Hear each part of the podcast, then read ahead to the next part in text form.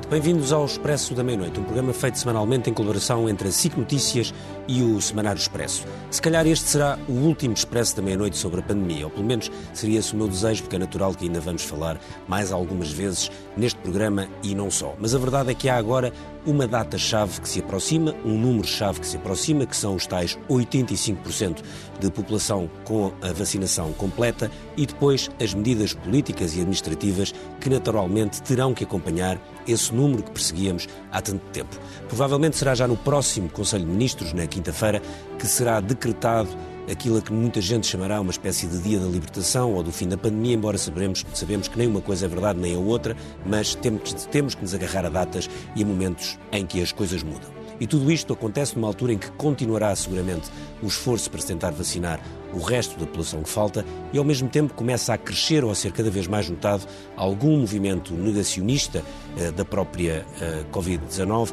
e também ligado ao movimento anti-vacinas que em Portugal tinha pouca tradição, ou pelo menos pouca penetração, mas que agora tem bastante visibilidade, sobretudo desde alto, destes últimos acontecimentos em que se aproximaram e ameaçaram tanto eh, Gouveia Melo como, mais recentemente, eh, Eduardo Ferro Rodrigues. E é para falarmos sobre esse Dia da Libertação e se se pode decretar um Dia da Libertação e também sobre esses movimentos negacionistas que eh, convidamos David Marçal, bioquímico e investigador, comunicador de ciência, também Laura Brum, virologista, diretora do laboratório Sinlab, Mafalda Anjos, diretora da revista Visão e que recentemente assina um artigo de opinião sobre exatamente estes movimentos eh, negacionistas e eh, a partir da eh, redação de Matosinhos está o Gustavo Carona, médico intensivista do Hospital Pedro Espano. De hoje, como disse há pouco, vamos falar sobre o Dia da Libertação, da pandemia e também sobre os movimentos negacionistas. E aproveito, David Marçal, para lhe perguntar quando a ciência tem dado tantas provas, quando a ciência tem chegado a tantos uh, elementos e a tantas conclusões importantes, como é, que, como é que se percebe que os movimentos negacionistas cresçam? O que é que, o que, é que insufla estes movimentos negacionistas? Bom, boa noite. Um... Bom, esses movimentos negacionistas são imunes à razão, são imunes aos argumentos, aos factos, eh, tem eh, um esquema de pensamento que se baseia numa crença, baseia-se num certo sentido de grupo, de pertença, de pertença a um grupo porque se acredita num disparate ou porque não se acredita numa coisa sensata.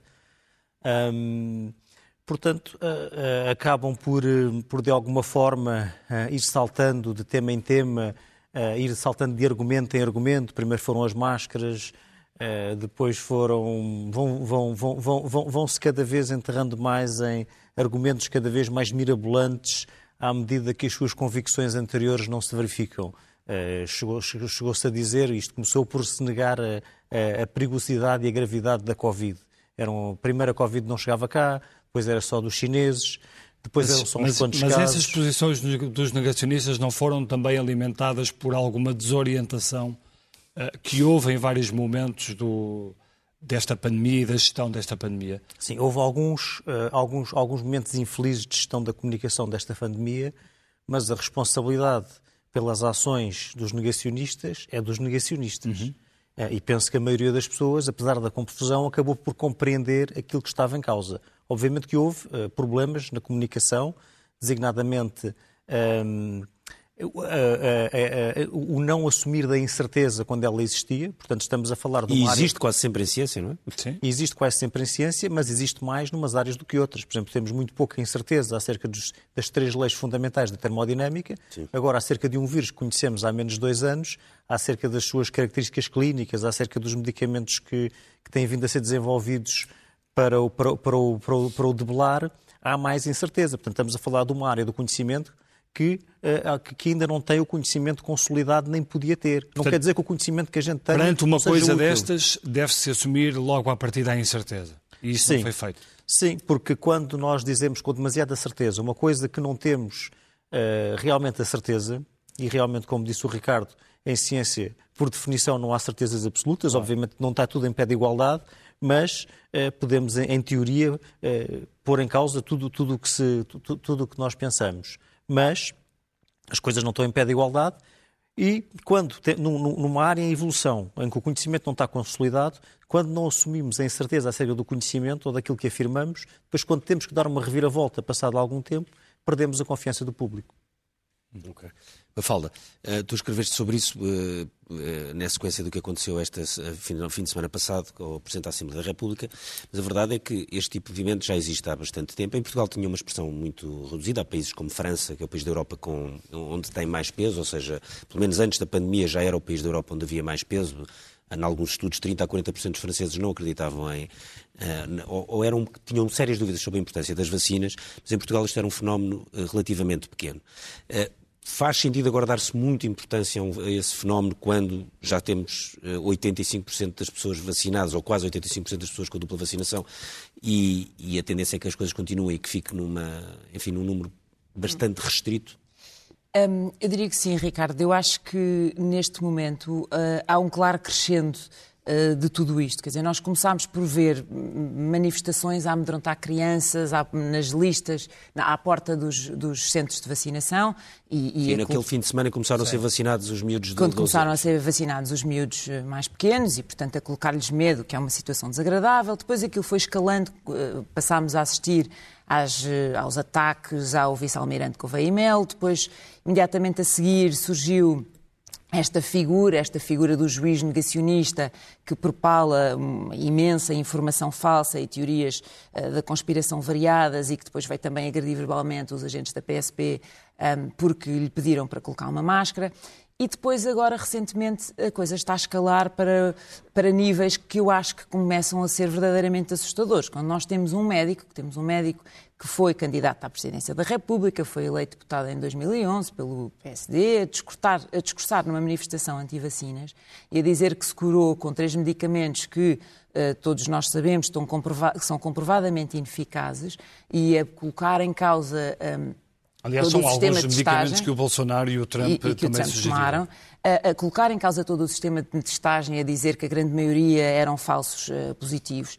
E depois, quando culmina tudo isto numa situação em que a segunda figura da nação, num almoço de família, portanto, não em funções, o que apesar de tudo é diferente, é verdadeiramente agredido verbalmente com uh, o tipo de declarações que todos nós tivemos a infelicidade de assistir, eu acho que há aqui um crescente que, que tem que ser uma wake-up call, tem que ser um sinal de alerta uh, para a nação. É verdade que as pessoas estão no seu legítimo direito, é importante dizer isto, as pessoas estão no seu legítimo direito. O direito à manifestação é completamente legítimo. Ah, ah, e, e, antes disso, estão Como no seu legítimo direito de acreditar no que entenderem. Sim. O direito a não se vacinarem, acreditar no que entenderem, acreditar que podem curar, sei lá, cancros com com alinhamentos de chakras. O problema é quando o, problema é quando o direito à manifestação se sobrepõe colide. aos outros direitos ou colide com outros direitos. E aí é que está a questão, não é? É quando uh, termina a liberdade individual de cada um acreditar no que entender e decidir fazer o que entender com a sua saúde e com a sua vida, que há, claro, também um fator, que é o fator da saúde pública e o, e o esforço coletivo que existe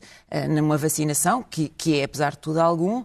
Um, mas, mas, é quando esses, esses, direitos depois colidem. E aqui temos claramente uh, muito mais do que um, um, simples atentado à honra e ao bom nome, por exemplo, desta figura, uh, da segunda figura da nação de Ferro Rodrigues. Acho que temos também um atentado à, à, à ordem pública, à segurança pública, ao próprio Estado de Direito, quando começamos a assistir a este tipo de, de crescendos e de manifestações cada vez mais violentos, cada vez mais vocais um, e cada vez mais ameaçadoras. Isso, isso, não levou, isso não levou a que Ferro Rodrigues apresentasse uma queixa formal? Eu acho que ele fez muito mal, na verdade. Eu acho que seria um dever, uh, até pela simbologia que isso traria, ele, uh, de facto, fazer uma apresentação de uma queixa. não é necessário, são crimes públicos e eu, obviamente, acho que são claramente aqui crimes públicos, mas seria simbólico que o fizesse. Seria simbólico que o fizesse. Agora, eh, esta, esta, esta escalada não, não, foi só, não é só em Portugal que está a assistir, e noutros países isto tem sido levado muito a sério. Quando nós olhamos para a Alemanha, não é? na Alemanha tivemos aquele, aquele movimento que Querdenken, que Querdenken quer dizer pensamento lateral. E na Alemanha uh, isto foi levado tão a sério que o governo colocou os, os sistemas de segurança ehm, a, a, fiscalizarem uh, estes, estes movimentos a par e passo porque entendem que aquilo é uma ameaça à segurança nacional. e que, por causa disso, o próprio sistema de vacinação está em causa, mas mais do que isso, há um conjunto de situações que acontecem ali à volta que podem colocar em causa a própria democracia. E, e, e, portanto, acho que considerarmos estas pessoas, como muitas vezes se diz nas redes, em tom eh, jocoso, ah, são os chalupas e, e encolher os ombros e fingir que não se passa nada, uh, acho que é um erro. Acho, acho que é claramente há todo esse um erro. que ainda não falámos, porque, que é o das redes sociais, não é? Porque estas pessoas transformaram-se neste momento em potenciais ameaças e, portanto, é preciso olhar para elas e é preciso simplesmente fazer atuar uh, as leis que já existem, que estão cá, que são claras e não deixar o sentimento de impunidade com que eles, neste momento, se sentem e se orgulham disso e falam disso nas redes sociais abertamente. Laura, Laura Bruno, quando, quando alguém uh, como, como, como, como, a doutora uh, separa o vírus, trabalha com o vírus todos os dias e olha para estas, para estas manifestações e para estas pessoas que dizem que o vírus não existe, etc. O que, é que isso, o que é que isso lhe parece? É completamente incrível. Dá-lhe vontade de rir? Uh, dá vontade de rir, é evidente. Todos os dias no laboratório uh, detectamos uh, vírus a partir de, de, das amostras dos, dos doentes que, que, que, ocorrem. E, portanto, é, é impossível isso. E depois há outra perspectiva. Eu sempre trabalhei em microbiologia, virologia, todas estas áreas. Trabalhamos com agentes que, na altura, nos princípios eram, estavam no éter, não se conheciam. Depois começou-se a ver o microscópio, começou-se... Os vírus nunca se vêem, a não ser a microscopia eletrónica. Todos nós sabemos as imensas doenças causadas por vírus sem nunca os ter visto. Isto vê-se por sinais indiretos. Portanto, não é crenças, não é fantasias. São realidades, são doenças, são problemas. Este, este vírus bastante complicado, eh, por, por ser transmissão aérea, deu esta esta enorme pandemia com, esta, com consequências económicas e sociais enormes, uh, não podemos negar que existe um coronavírus a circular, a Mas causar faz problemas. que alguém com o currículo de Fernando Nobre, um médico, possa ter este tipo de discurso, como outros médicos tiveram? Faz-me imensa impressão. Não consigo entender. Nós, em medicina, estamos muito habituados a, a saber o que é os fundamentos da ciência, os fundamentos, o, os princípios de do COC, que quem definiu o agente, a doença, a simulação da doença, o método experimental. Todos nós sabemos isso e quando chegam estas evidências com detecções moleculares, genotipagens, tudo isto, dizer que não existe vírus, que não existe pandemia, que isto é tudo um logro para se vacinar com intuitos, não sabe bem do quê. Uh, toda a gente, eu, eu entendo que ao longo do processo tenha havido dificuldades, dificuldades no diagnóstico, no tratamento, muita desconfiança que a vacina iria ou não resultar. Dúvidas sobre as próprias vacinas, porque sobre há vírus, sobre novas, o processo, casos, as dificuldades todas que vivemos. Isso eu acho que sim, é perfeitamente legítimo. Isto foi aprender durante o caminho, não é? Claro. Tivemos juntos a caminhar, a aprender e a desenvolver. Agora, ah, relativamente à vacina, que tinham os seus ensaios clínicos primeiros, mas que no fundo foi avançámos, cortámos etapas da comunidade científica e aplicou-se uma vacina, sem saber muito bem o efeito, prático, no fundo, em, até alguns grupos etários, alguns grupos populacionais, e o resultado é fantástico. E nós estamos todos. Há muita, há muita gente que questiona essa, essa rapidez com que se chegou a uma vacina. É verdade. Uh, houve a sorte de haver já a tecnologia da mRNA a ser desenvolvida para outros, para outros efeitos e cavalgou-se o Covid em cima de um modelo que estava a ser desenvolvido laboratorialmente. E foi a, a razão disto houve um alinhamento, como é lógico, de todas as instâncias internacionais para que os passos de, das fases todas de, de, que levam a conduzir à libertação de uma vacina fossem apressados. Foi fantástico, foi um processo nesse aspecto fantástico. E mais ainda, uh, o resultado. Eu, francamente, uh, fiquei muito surpresa positivamente quando uh, nós começámos a dizer não, vai haver vacina e depois vão diminuir os casos hospitalizados. Nós estávamos, todos eu diria um pouco também, um bocadinho em ato de fé. Claro. Uh, estávamos mesmo a tentar acreditar, mas na, na realidade esta evidência que se, que se, fez no nosso país com a entrada da vacina da estirpe delta e, e ao mesmo tempo o processo de vacinação, e nós começamos a ver realmente Uma que as pessoas vacinadas, uh, os efeitos da doença são diferentes, Uh, foi fantástico. Acho que do ponto de vista. Não sei como é que pode haver negacionismo, sinceramente. Gustavo Carona, eh, quando estamos a chegar praticamente aos tais 85% de, de, de, vacinação, de, de, vacinação total ou completa, preocupa o que, por um lado, haja esta situação que é, se já está 85% da população vacinada, vai haver pessoas que, e legitimamente, se quisermos do ponto de vista matemático, dizem já não é tão necessário ser vacinado, e por cima cruzando com esta ideia, eh, com estas ideias negacionistas de vária ordem, não são só negacionistas primários, há outro tipo de questões que, se, que voltam, começam a levantar. Teme que agora esta ponta final seja mais lenta por causa disso? É, muito boa noite, Ricardo, boa noite, Bernardo, boa noite a todos os convidados e a quem nos está a ouvir e obrigado pelo convite. Um, nós temos eh, vindo um, a ver uh, paulatinamente nos outros países que as faixas etárias mais novas são aquelas mais difíceis de, de ter uma boa adesão na vacinação. Uh, Portugal, mais uma vez, foi uma super surpresa pela positiva. Ainda assim, não é? esta regra aplica-se, os 20 e os adolescentes serão certamente mais difíceis de vacinar, eh, até porque eles têm um certo sentimento. Eh, pronto, eh, o negacionismo, obviamente, que contamina aqui a qualidade da comunicação pela boa ciência, mas eu acho que há um certo sentimento de invencibilidade por parte dos adolescentes e dos jovens adultos, em que não pensam, em que venha a distância de uma cama de hospital à mesma de que vem a própria Lua, portanto, sentem-se muito longe de, de, estar a ser potenciais vítimas desta doença, o que infelizmente eh, não é verdade. Eu penso que a questão, a comunicação à volta da imunidade de grupo, eu acho que contaminou. Eh, é, assim, é sempre difícil ter uma comunicação perfeita, na minha, na minha humilde opinião, mas construiu-se aqui dogmas à volta da imunidade de grupo em detrimento da mensagem principal, que é cada indivíduo acima dos 12 anos, neste momento, onde a vacinação está recomendada, está, acima de tudo, a proteger-se a si próprio. Portanto, aquela, aquela ideia de, de, comunidade, que também é verdade, nós sabemos que os vacinados eh, transmitem menos o vírus do que os não vacinados, mas eh, eu acho que a mensagem principal a passar às pessoas é que é uma atitude, acima de tudo, para a proteção individual e, e é nessa medida que, se gostam da sua saúde, têm que se vacinar e eu espero que sejam mais de 85 Espero também que outras faixas etárias possam vir a ser incluídas brevemente, porque eu acho que realmente é no benefício de todos os vacinados que, que assim o façamos. Gustavo, deixa-me só fazer uma pergunta uh, relativamente uh, à questão de Fernando Nobre e também dos, dos, negacionistas. A Ordem dos Médicos devia ter uma, uma mão mais pesada. Uh, assistimos, por exemplo, à questão se a Ordem ia abrir ou não, ou o Conselho de Disciplina ia abrir um, um processo relativamente a Fernando Nobre. Qual, qual, é, qual é que é a sua opinião? Eu tenho imensa dificuldade em responder a essa pergunta em público por uma questão de conflitos de interesses. Eu tenho uma admiração profunda pela obra humanitária do Fernando Nobre, foi uma pessoa cujo percurso me inspirou é muito importante diferenciar a obra da pessoa e a obra destas uh, mensagens que foram uh, vinculadas uh, no fim de semana passado. Portanto, eu, e, e o, o, professor Dr. Fernando Nobre não está aqui neste momento para se defender, portanto, mas eu queria deixar muito bem claro que é muito importante distinguir aquilo que ele já fez pela medicina humanitária, que na minha opinião é de louvar, é de seguir e é inspirador com aquilo que ele se transformou neste momento enquanto eh, comunicador pela má ciência, pela má medicina. a palavra negacionismo não se aplica só à negação do vírus.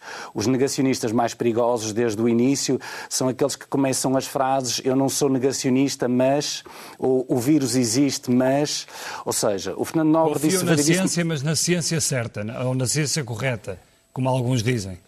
Não, e assim, claro que negar a existência do vírus neste momento, não é? Já não. Ah, ainda há pessoas que o fazem, mas essa é mesmo uma franja da sociedade que, que, praticamente é inexistente. Portanto, aquilo que nós vemos é a negação da mensagem da comunidade científica, a negação da, da, da, eficácia das vacinas, a negação da eficácia das máscaras, a negação da eficácia do confinamento, portanto, a negação de várias mensagens científicas que neste momento são inquestionáveis. E aquilo que o Dr. Fernando Nobre fez foi, por um lado, chamou a vacina um produto tóxico, no geral, disse que havia 93 a 97% de, de falsos positivos nos testes PCR, isto é mentira do ponto de vista científico. Disse que se tratou com cinco medicamentos que nenhum deles está recomendado nem para a prevenção nem para o tratamento da doença Covid e, muito, e, e alguns deles até já foram motivos de, de, intoxicações muito graves, principalmente no Brasil e nos Estados Unidos, como vocês já disseram, onde estes medicamentos têm sido utilizados com grande frequência e mal. Uh, disse também que entrou no hospital hospital com uma saturação de 70% e saiu no próprio dia com uma saturação de oxigênio de 95%, qualquer pessoa que esteja acostumado, a, quer a qualquer patologia que dê uma hipoxemia tão grave, mas em particular a doença Covid, sabe que isto não é possível.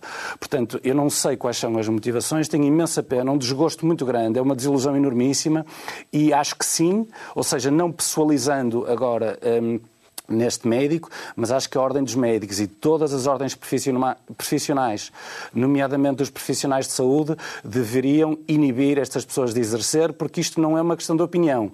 Isto é crime. Há pessoas a morrer e as equipas hospitalares estão a ver pessoas a morrer por causa destas mensagens. Portanto, eu ouvi atentamente a doutora Laura a dizer, não é, que quem estuda os vírus e, e os vê, pois acha estranho que alguém os negue, mas acredito que eh, é muito muito mais triste, ou acreditem que é muito mais triste, quando nós vemos pessoas a morrer por estes motivos. Eh, Portugal é um ótimo exemplo, mas qualquer morte evitável, para mim, é, é um desgosto muito grande. Uh, vemos noutros países que não é que já se chama a epidemia dos não vacinados, portanto, concordo com aquilo que já foi dito neste programa. Esta questão não pode ser vista só como uma brincadeira de redes sociais. Estas pessoas são perigosas uh, para a sociedade, são perigosas, são violentas, são adeptas da anarquia, são anti-cidadania eu tenho imensa pena daquilo que aconteceu ao Ferro Rodrigues e ao vice-almirante, mas acho que de alguma forma serviu para perceberem que estes gritos anti-máscaras, anti-vacinas e que realmente têm sido levados com uma enormíssima desplicência, porque eu não percebo,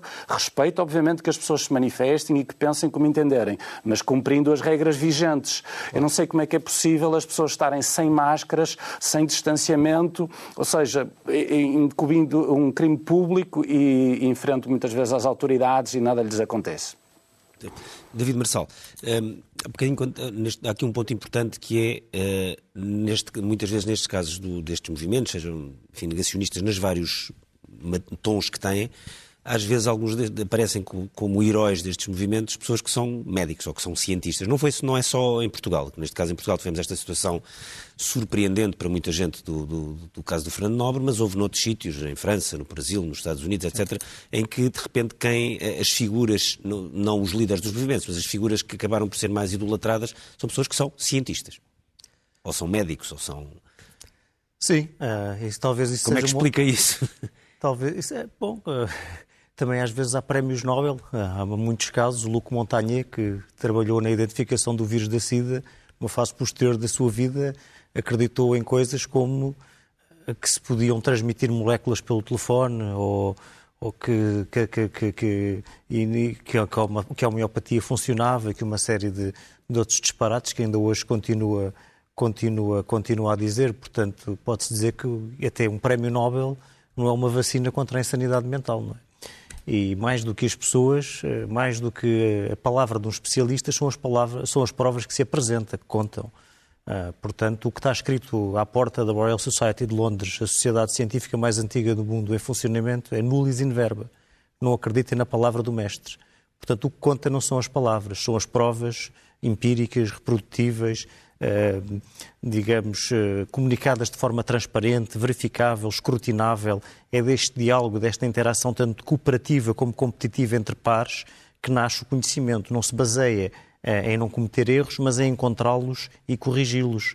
Uh, e ao fim de algum tempo, se houver um grupo suficiente de, de, cientistas, de especialistas a trabalhar em determinado assunto, o nosso conhecimento acerca desse assunto vai se tornando cada vez mais consistente. Ou seja, não é a ciência não se baseia na palavra de um especialista. Agora, é lamentável que pessoas que tenham profissões que são altamente prestigiadas socialmente acabem por se aproveitar do prestígio social dessas profissões para propagar disparates. É, é, a ciência a ser orientada por motivos ideológicos, por exemplo? Muitas ou, vezes? Ou é a ciência. Não, isso é outra coisa. Isso também pode acontecer. Quando nós tentamos dobrar o conhecimento científico para que ele sirva aos nossos interesses, aí estamos a fazer pseudociência. Isso até é uma coisa típica de ditaduras e, e, de, e de, regimes muitíssimo ideológicos em que tentam que a ciência se dobre à ideologia vigente a esses temas. Uh, neste caso é mais. E acha que não temos uh, isso com determinados movimentos? Uh... Não, mas neste caso o caso é outro. É mais tentar um, usurpar a credibilidade da ciência e, das, e, das, suas profissões, ou seja, falsificar a ciência para propagarem os seus disparates. Hum, doutora Laura Brum, hum, relativamente à, à, expressão que tem sido muito utilizada pelo Governo, que é uh, o Dia da Libertação, Uh, o dia da libertação foi anunciado com grande pompa pelo Primeiro-Ministro, supostamente uh, a reunião do Infarmed serviu para também começar a delinear esse dia da libertação, que pode sair do próximo Conselho de Ministros. Isto não é demasiado arriscado falar-se num dia da libertação, já para não falar do significado que tem a expressão dia da libertação na história. Uh, não é muito arriscado criar outra vez expectativas para, para o que vai ser o futuro quando se sabe pouco desse futuro. Já a Inglaterra fez o mesmo o Freedom Day, o Dia Sim. da Libertação. Eu acho um exagero. Eh, eu penso que, na realidade, chegámos a uma meta, atingimos uma meta muitíssimo importante e o nosso país foi fantástico na adesão, só na parte organizativa, como é evidente, eh, para a administração da vacina, mas a adesão das pessoas. Isto é uma coisa que não se pode, ou as pessoas aderem, ou, realmente eh, é muito difícil fazer e a adesão das pessoas foi fantástica, inclusive nos grupos mais novos, em que noutros países não, não estão a conseguir chegar lá. Isto é uma vitória. As vitórias são para ser celebradas, com certeza, mas daí dizer acabou o Covid e está tudo passado, vai uma grande diferença. Então o que é que, pode, que, é que pode dizer lá para casa sobre o, o, o acabou o Covid? Não, não, não, isso não existe. Não, o Covid vai, para já, o vírus vai continuar a circular e está aí. E nós, eh, isto acontece com muitas outras doenças. Nós, a partir do momento que temos a população vacinada, o bactério, o vírus anda em circulação, só que deixa de ter o efeito, deixa de causar doença. E pode até, em alguns casos, como este, pode infectar, mas no fundo não temos a doença grave e por aí fora.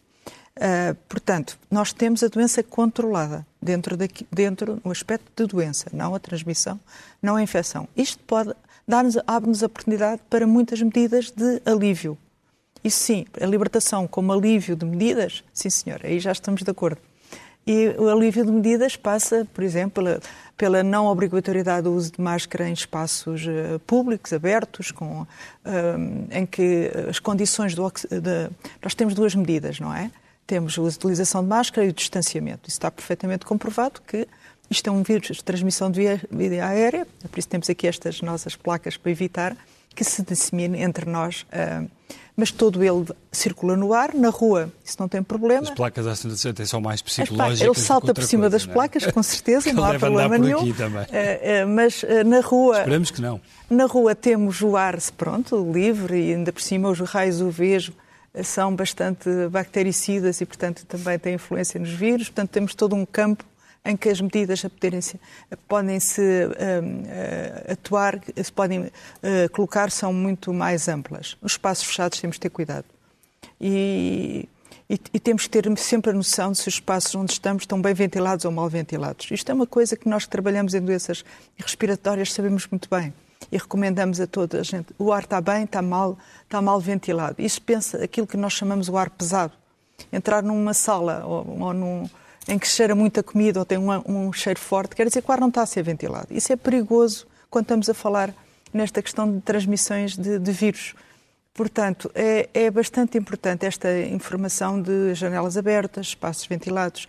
Eh, há uma legislação que obriga a ventilação de espaços públicos e é por estes motivos, é por motivos de, de saúde dos ocupantes desses mesmos Mas espaços. o facto de haver tanta gente vacinada, isso não impede que o vírus passe mais de pessoa em pessoa. Portanto, isto Passe não vai... menos. Sim. Sim, se transmita menos, sim. sim. É verdade, as pessoas vacinadas na, na, mesma podem ser infectadas, todos sabemos, mas na realidade transmitem menos. Quer dizer, não há uma grande, tão grande carga de vírus nas suas secreções, portanto não transmitem tanto.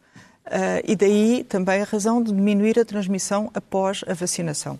E daí a conclusão, podemos não usar máscara nos tais espaços abertos e com distanciamento. Agora, uh, isto tudo passa também um, pela medida individual. A liberdade. Já sempre se disse, a liberdade acarreta responsabilidade. Portanto, vamos transferir para todos nós, cidadãos, a responsabilidade da nossa atuação. Deixa de ser proibida a máscara, mas eu tenho que ter o bom senso de saber que na situação em que estou uh, várias pessoas numa esplanada, um grande grupo em cima uns dos outros, isto não pode ser.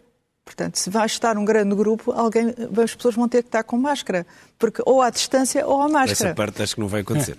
mas, mas, é, mas, a questão é esta: a pessoa tem que ter a noção que são duas medidas, ou à distância ou à máscara. Se quer estar muito em cima, tem, tem máscara. Se, se, Quando portanto, começarem a abrir as discotecas e, abrir- e- e outras coisas. Me fala, essa, é- essa, noite. Mas aí A é a lógico Santos que vai noite. começar a haver um Hoje. certo aumento da transmissão. como está. O quê? Aí vai haver algum aumento da transmissão. É evidente que vai haver aumento de números. Não muito grandes, porque as pessoas estão vacinadas, mas irá haver.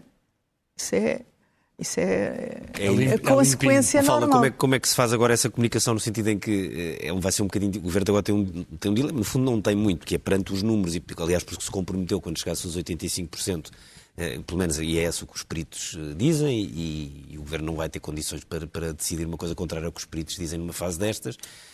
A partir daí, eu tenho algumas dúvidas. As pessoas vão estar muito juntas e sem máscara, porque até porque, É uma gestão não complicada, aguentam. Vai tudo dar um pé mas de as notícias do fim da pandemia pareceram manifestamente exageradas, não é? Quando, quando, quando temos uma declaração a dizer que Portugal está no fim da fase pandémica, isto acabou e tal, o dia, falar do dia da libertação, eu acho que é uma declaração muito arriscada. Nós não, nós não sabemos que voltas é que o vírus vai dar nos próximos meses e os próximos meses são cruciais. Por causa não é? de- sabemos também por que serem novas meses de variantes, inverno, sim. Que novas variantes vamos ter, o que nos espera o inverno, o que nos espera o Natal e o Ano Novo, o que nos espera o regresso às aulas, o, o- o fim do teletrabalho e as pessoas a trabalharem em empresas mal ventiladas, eh, como nós bem sabemos, com ar-condicionados, eh, sistemas antigos. Portanto, nós realmente não sabemos o que nos espera agora nestes meses todos até 2022.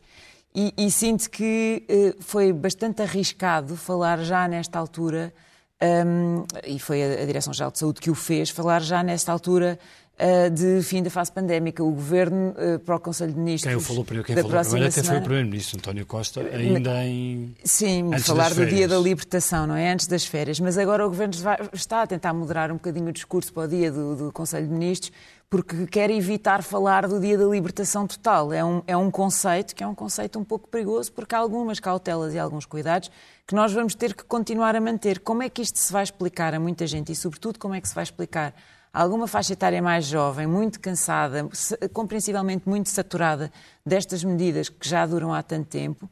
É complicado, não é? É complicado. Hum, agora, não ajuda estas mensagens um bocadinho erráticas. Declaramos Isso o fim estamos da habituados há pandemia. muito tempo, sim. Estamos habituados há muito tempo. Eu acho que esta semana voltámos a cometer um erro. Porquê? Está... Ah, Eh, Por, por, por vir falar deste fim da fase pandémica. Sim. E vir falar e se começar a falar insistentemente de- de- li- do dia da libertação final. Acho que há aqui um tipo de mensagem que é errada e que cria confusão. Sobretudo confusão nas faixas etárias que são neste momento mais perigosas e que estão mais ansiosas de regressar à sua vida normal, sem máscaras, encher discotecas, partilhar copos, enfim. E que parte já regressaram, não é? E quem parte já regressou. Gustavo, sobre esta, sobre esta questão do Dia da Libertação, achas que, que se passou aqui uma, uma, uma linha que não se devia ter passado?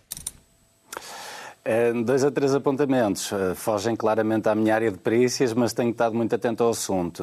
O Reino Unido acho que é o exemplo, ou não a seguir, mas pelo menos o exemplo a observar.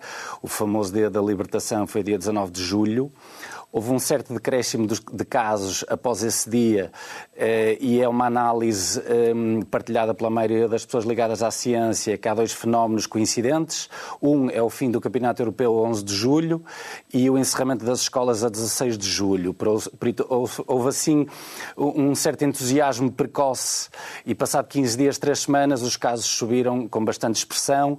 Eh, Felizmente as hospitalizações e os internamentos, eh, desculpem, os internamentos e as mortes eh, nem por isso, Eh, ou seja, subiram, mas não à mesma proporção, lá está, também eh, secundárias à, grande eficácia da vacina, mas ainda assim, se olharmos para os números do, do Reino Unido, são bastante mais preocupantes que os números portugueses. Neste momento, a mortalidade, eu até tirei aqui uns apontamentos, anda à volta de 180 mortes por dia. Em Portugal nós estamos 6, 7. Se fizermos uma correção à, à população, não é, que é cerca de 6 a 7 vezes superior no Reino Unido que a nossa, ainda assim é 3 vezes e meia superior. Eh, O número de casos neste momento no Reino Unido, já sabemos que o número de casos declarados pode também ter a ver com a quantidade de testes que são feitos, mas ainda assim o número de casos é cerca de 8 vezes superior já ajustado à população e a mortalidade cerca de 2 vezes e meia superior. Portanto, nós estamos a falar de números que são, eh, desculpa, e os internamentos duas vezes e meia, são expressivos. Eu acho que hum, a comunicação da Direção-Geral de Saúde, não sei se as pessoas estiveram atentas, eu acho que foi bastante feliz, que foi traçar três cenários. Eh, nós estamos a ter em conta, essencialmente, a duração das vacinas. Eh, se quiserem, podemos desenvolver um bocadinho esse tema. Já se sabe muito mais hoje eh, do que se sabia há uns meses atrás. E a questão do Temos... Natal, não é? Do Natal poderem perder alguma eficácia. Isso foi, foi falado na reunião do Infarmed. As vacinas vão diminuindo de eficácia, em particular eh, nos grupos de pessoas mais idosas. Eh, o estudo de Israel dividiu mais de 60, menos de 60 para fazer a terceira dose, parece ter benefício. No Reino Unido também há uma análise muito interessante do Estatuto de Saúde Pública que divide mais de 65, menos de 65 e eh, a transmissão perde muita eficácia, a vacina. Nas hospitalizações e nas mortes, ainda assim, a eficácia passado 4, 6 meses é bastante razoável, é na ordem dos 80%. Eh, eh, tendo como ponto de partida os 90 e tal por cento. Portanto, hum, mas sem dúvida que a eficácia da vacina vai diminuindo com o tempo. A questão das variantes, não é? Que eu acho que só quem tem uma bola de cristal é que consegue, de alguma forma, antever uh, ou não se vamos ter mais algum desafio pior que a Delta. A Delta foi uma alteração muito importante no paradigma da evolução da pandemia. E depois, por último, aquilo que ainda é mais difícil de estudar, que, são, que é o comportamento das pessoas. Fala-se muito sobre a sazonalidade do, do vírus SARS-CoV-2. O vírus em si não parece ter grande sazonalidade. Nós vimos os exemplos de Manaus, no Brasil, muitos outros países que não têm temperaturas nem sequer amenas e que tiveram eh, catástrofes com com a Covid-19. Portanto, aquilo que é sazonal é o comportamento das pessoas, nomeadamente o comportamento dentro de portas, em espaços fechados, à medida que o tempo vai ficando mais frio, e, e obviamente que esses convívios eh, preocupam-nos. Mas só para hum, rematar este raciocínio, eu penso que o índice de avaliação pandémica eh, criado pela Ordem dos Médicos, que me parece que não tem sido muito veiculado nos órgãos de comunicação social, acho que põe em prisma uh, os parâmetros a ter em conta e, embora o número de mortes seja, em última análise, uh, a coisa que mais nos entristece, mas são os internamentos hospitalares que, um, que eu acho que são realmente o, o parâmetro mais importante a ter em conta. Uh, Estabeleceram-se metas para aquilo que é admissível em termos de internamentos gerais e aquilo que é admissível em termos de internamentos cuidados intensivos. Uh, relembro que na quarta vaga Agora, durante o nosso verão, eh, quase que atingimos essa, esses, essas linhas vermelhas em termos de internamentos. Portanto, eh, são são metas que eu penso que estão sensatamente bem definidas pelas pessoas competentes das diferentes áreas e eu acho que esses são os números que nos devemos agarrar para ir desconfinando, e eu espero bem que sim, que nos libertemos das máscaras, eh, em particular no exterior, como disse, eu espero que os bares e as discotecas abram a curto prazo, espero também que as quarentenas possam ser ou eh, totalmente eliminadas ou simplificadas, porque isso é um grande condicionamento para as escolas, para as profissões, para a vida das pessoas. Portanto, acho que são estes três fatores a ter em conta: vacinas, duração, eh, variantes e o comportamento das pessoas.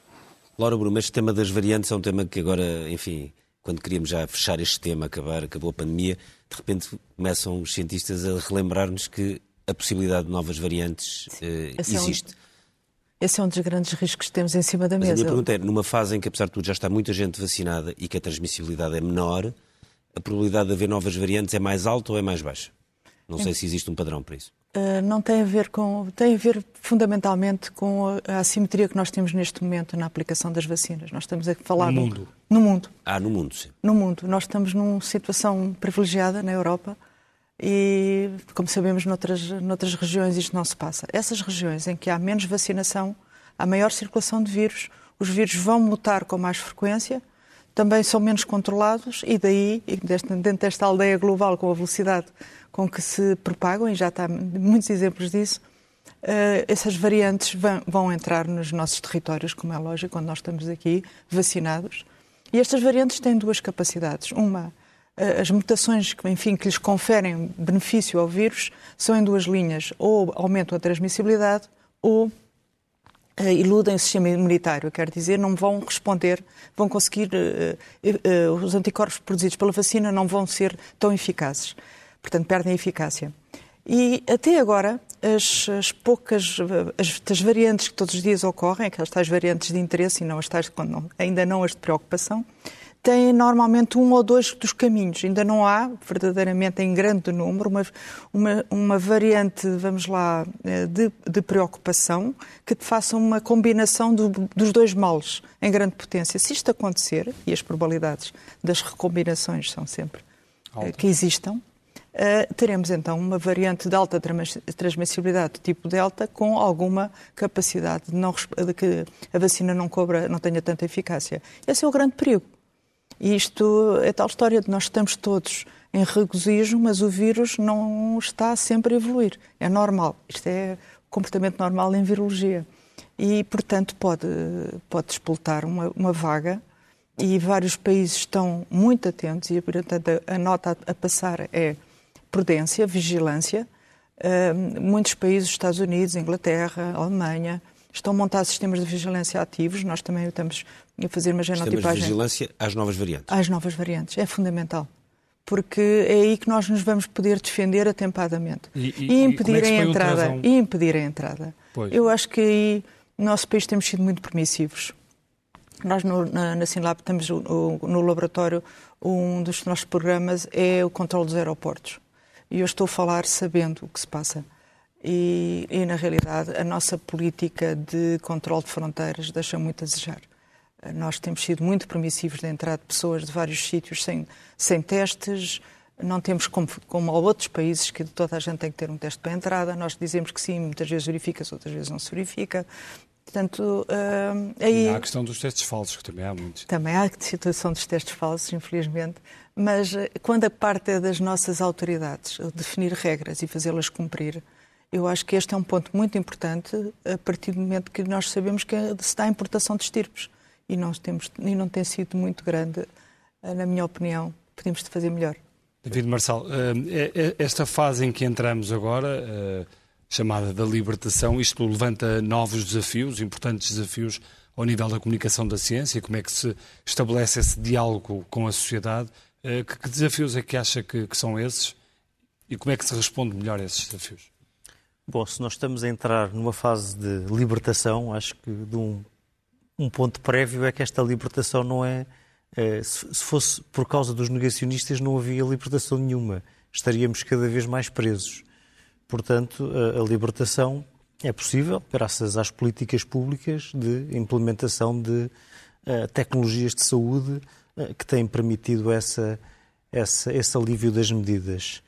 Eh, eu não, não, creio que haja para esta fase, eu penso que hum, não sei se concordo, que eh, obviamente tem, tem, sido, tem sido veiculado muito esta meta dos 85% de vacinados e da imunidade de grupo e penso que numa certa fase essa ideia foi muito útil para convidar as pessoas e motivá-las para aderirem à vacinação. E, essa, hum, e penso que bem, porque de facto eh, o, o, eh, apesar de, de, não ser garantido que se consiga atingir a imunidade de grupo, que depende da transmissibilidade do vírus e também da eficácia das vacinas, sabemos que a transmissibilidade do vírus tem vindo a mudar, também sabemos que a eficácia das vacinas também tem vindo a mudar em face também das novas variantes e até com o tempo. E isso é uma dificuldade de comunicação, porque as pessoas, as pessoas vão dizer assim, que vai ser vacinado e afinal, olha, afinal não dura tanto tempo. Nós estamos habituados, sobretudo, a vacinas que tomamos em criança Exato. e que a maior parte delas Exato. ficam para a vida todas. Há uma ou outra Sim. que tem que se tomar uma vez mais tarde, mas é assim que achamos. É verdade. Estamos habituados às vacinas. Sem com exceção da da gripe. Sim, estas vacinas tiveram uh, o grande mérito de, de estarem disponíveis muito rapidamente, mas nesse aspecto não são vacinas tão lá, tão robustas e tão, tão, tão poderosas como essas vacinas que nós tomamos na infância que nos garantem uma. Uh, não, não, creio que uh, ainda poderemos ter alguma esperança de vir a ter uma vacina desse tipo para, para, para a Covid-19. Não serão estas vacinas de primeira geração, não será garantido. Uh, a Covid-19, ou de uma forma mais geral, os coronavírus têm, têm tido problemas no desenvolvimento de vacinas no, no, no rescaldo do, do, do, do, coronavírus, do primeiro coronavírus no início do século XXI, tentaram-se desenvolver vacinas com tecnologias tradicionais de vacinas para o, para o primeiro SARS-CoV.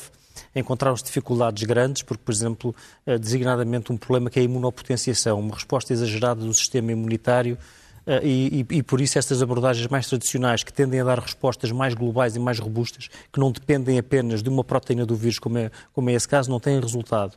uh, não, não tem resultado neste tipo de vírus. Não quer dizer que agora, com, com o investimento acrescido, que não possa existir uma outra geração de vacinas bastante diferentes destas, que talvez possa, mas não sabemos. Isso ainda é, neste claro, momento, é futurologia. De qualquer forma, eu penso que uh, há aqui um contínuo. Uh, e as coisas têm melhorado continuamente. Eu não me sinto propriamente preso neste momento. Estou aqui a falar convosco. Senti muito mais libertação quando os, os, meus familiares foram vacinados, quando eu próprio fui vacinado, quando pudemos passar férias em conjunto todos vacinados com uma relativa sensação de segurança. Portanto, para mim o dia da libertação não será quando atingimos os 85%, será mais um passo. Um, e penso que talvez esta ideia de gradualismo seja, seja, a ideia mais, seja uma ideia com mais eh, sentido neste momento para se transmitir. Sim. Gustavo Carona, queria fazer uma última pergunta, estamos quase a chegar ao fim do programa, que é como é que é ver do lado de, quem, de um hospital, seja quem trabalha num hospital, ver nós, enfim, cá fora, eh, a, a discutirmos o, o, enfim, a libertação, e, mas isto tudo continua na frente hospitalar. É, nós, sabemos estar dos dois lados, não é? Nós não somos imunes àquilo que se passa na nossa sociedade. Todos nós temos familiares que estão em diferentes áreas de negócio que foram francamente afetadas. Portanto, nós somos sensíveis aos argumentos económicos, aos argumentos sociológicos. Nós compreendemos a necessidade de regressar a 2019. Um, o nosso trabalho é tentar tratar as pessoas, tentar salvar vidas e, e, quando usamos da palavra é tentar chamar a atenção às pessoas para aquilo que diz respeito à ciência, para aquilo que diz respeito à, à promoção de saúde uh, e tudo o resto é política e eu nesses campos não entro. Um, obviamente que hum, nos assusta um bocadinho. Eu gostava de chamar a atenção para dois pormenores que eu acho que ainda não foram falados e que são importantes. O primeiro é exatamente as equipas hospitalares e não só, nos centros de saúde, as pessoas estão cansadas. Portugal não tem uma grande tradição das pessoas eh, variarem de emprego dentro dos hospitais públicos, mas vemos em muitos países da Europa e nos Estados Unidos uma, uma desistência muito grande, nomeadamente de enfermeiros qualificados, ou seja, as pessoas estão a trabalhar perante um desafio mais difícil e com um staff qualificado em, em menor quantidade. Portanto, para muitas pessoas, obviamente que é uma alegria, eh, para nós causa-nos alguma ansiedade, porque o inverno passado e o início da pandemia foram situações desgastantes e até traumatizantes do ponto de vista psicológico. Portanto, eu acho que é, é, imperativo não é, pensarmos que eh, os hospitais não são fábricas e os trabalhadores de saúde não são máquinas. Outra questão que eu acho que é muito importante as pessoas não se esquecerem, e eu acho que nós temos que encarar a verdade de frente, é a questão da long Covid. Portanto, não é uma área com a qual eu também trabalho diretamente, mas tenho lido muito sobre isso, é preocupante. Eh, os números de, ainda não sabemos, não é? Ainda não sabemos a duração da long Covid, não é? Não sabemos a duração da eficácia das vacinas e também não sabemos a duração da long Covid. Faz algumas analogias com, com outros síndromes virais, nomeadamente o primeiro SARS-CoV, e se, se, o comportamento for semelhante, os números são preocupantes. Um, neste momento já são preocupantes. Um, alguém, há, há, um estudo em Portugal que, do Hospital de São João que fala de cerca de 30% a 40% de pessoas com sintomas passado três meses. Um, de, uma, de uma perspectiva mais alargada, passados seis meses, parece que esses números diminuem. São sintomas também como a fadiga crónica, crónica, como dificuldade respiratória, dores musculares, coisas às vezes difíceis de, de quantificar e de, e de abordar. Portanto, há uma série de pressão também nos serviços hospitalares sobre diferentes consultas ligadas às, às, sequelas, quer dos internamentos prolongados, quer desta doença que ainda é francamente desconhecida um, a longo prazo, e, e, isso também é muito preocupante, porque muitas vezes não é, vemos as análises simplistas, principalmente dos negacionistas, que resumem tudo ao número de mortos. Um, nós vimos ainda há poucos dias, não é, essas tais pessoas que desinformam na televisão ativa a comparar o número de internamentos deste verão com o número de internamentos do verão passado, como se os comportamentos não tivessem sido completamente diferentes. E, portanto, falando sobre mortalidade, sem perceber o que é que é a pressão hospitalar e o que é que isso implica na qualidade do tratamento dos Covid e dos não Covid. E se me permitem também um parênteses muito rápido, eh, um estudo muito interessante feito no Brasil, em 165 unidades de cuidados intensivos, foi publicado na, na revista da Sociedade Europeia de Cuidados Intensivos, é uma das revistas mais importantes da área, que mostra que a mortalidade nos cuidados intensivos nos doentes não Covid regrediu vários anos em termos de boas práticas, ou seja, nós conseguimos perceber que o tratamento dos doentes não Covid foi menos bom eh, do que aquilo que estava a ser feito até então. Há um estudo também da Dinamarca, não só nos cuidados intensivos. Vou ser muito rápido, não só nos cuidados intensivos, que diz também que realmente a qualidade de tratamentos oncológicos, patologias cirúrgicas, que foi prejudicada pela pressão da pandemia. Portanto, é importante nós englobarmos todas estas reflexões para percebermos o impacto que isto teve e continuará a ter, infelizmente, nas nossas vidas. Muito obrigado. O nosso obrigado, tempo passou Gustavo, rápido. Obrigado a todos, eh, Mafalda, Laura Temos e que ir à David. primeira página. Obrigado. Temos que ir à primeira página do Expresso, que já está eh, nas bancas desde hoje. Eh, Começamos pela capa da revista, um trabalho sobre Jorge Sampaio, cujo funeral foi no passado domingo. Um artigo de José Pedro Castanheira, que foi que é jornalista do Expresso e é o biógrafo oficial de, eh, de Jorge Sampaio. A solidariedade não é facultativa, mas um dever, um grande trabalho de José Pedro Castanheira para ler na revista do Expresso. Na capa eh, da eh, Economia, a bazuca, enfim, uma palavra que também nos acompanhou eh, a par e passo nesta pandemia. A bazuca só resolve metade dos problemas e agora na da falta de também. habitação e está a marcar muito a, a campanha eleitoral, perceber quem é o verdadeiro pai da, da bazuca. Eh, e, portanto, dizia eu que a bazuca só resolve metade dos problemas da falta de habitação. Depois também aqui eh, um trabalho sobre eh, 40 mil portugueses que trabalham sem receber eh, salário, são sobretudo em negócios eh, familiares não remunerados e é um fenómeno da economia eh, portuguesa. E vamos ao caderno principal eh, e que tem na manchete eh, o, tema que estivemos também aqui a discutir.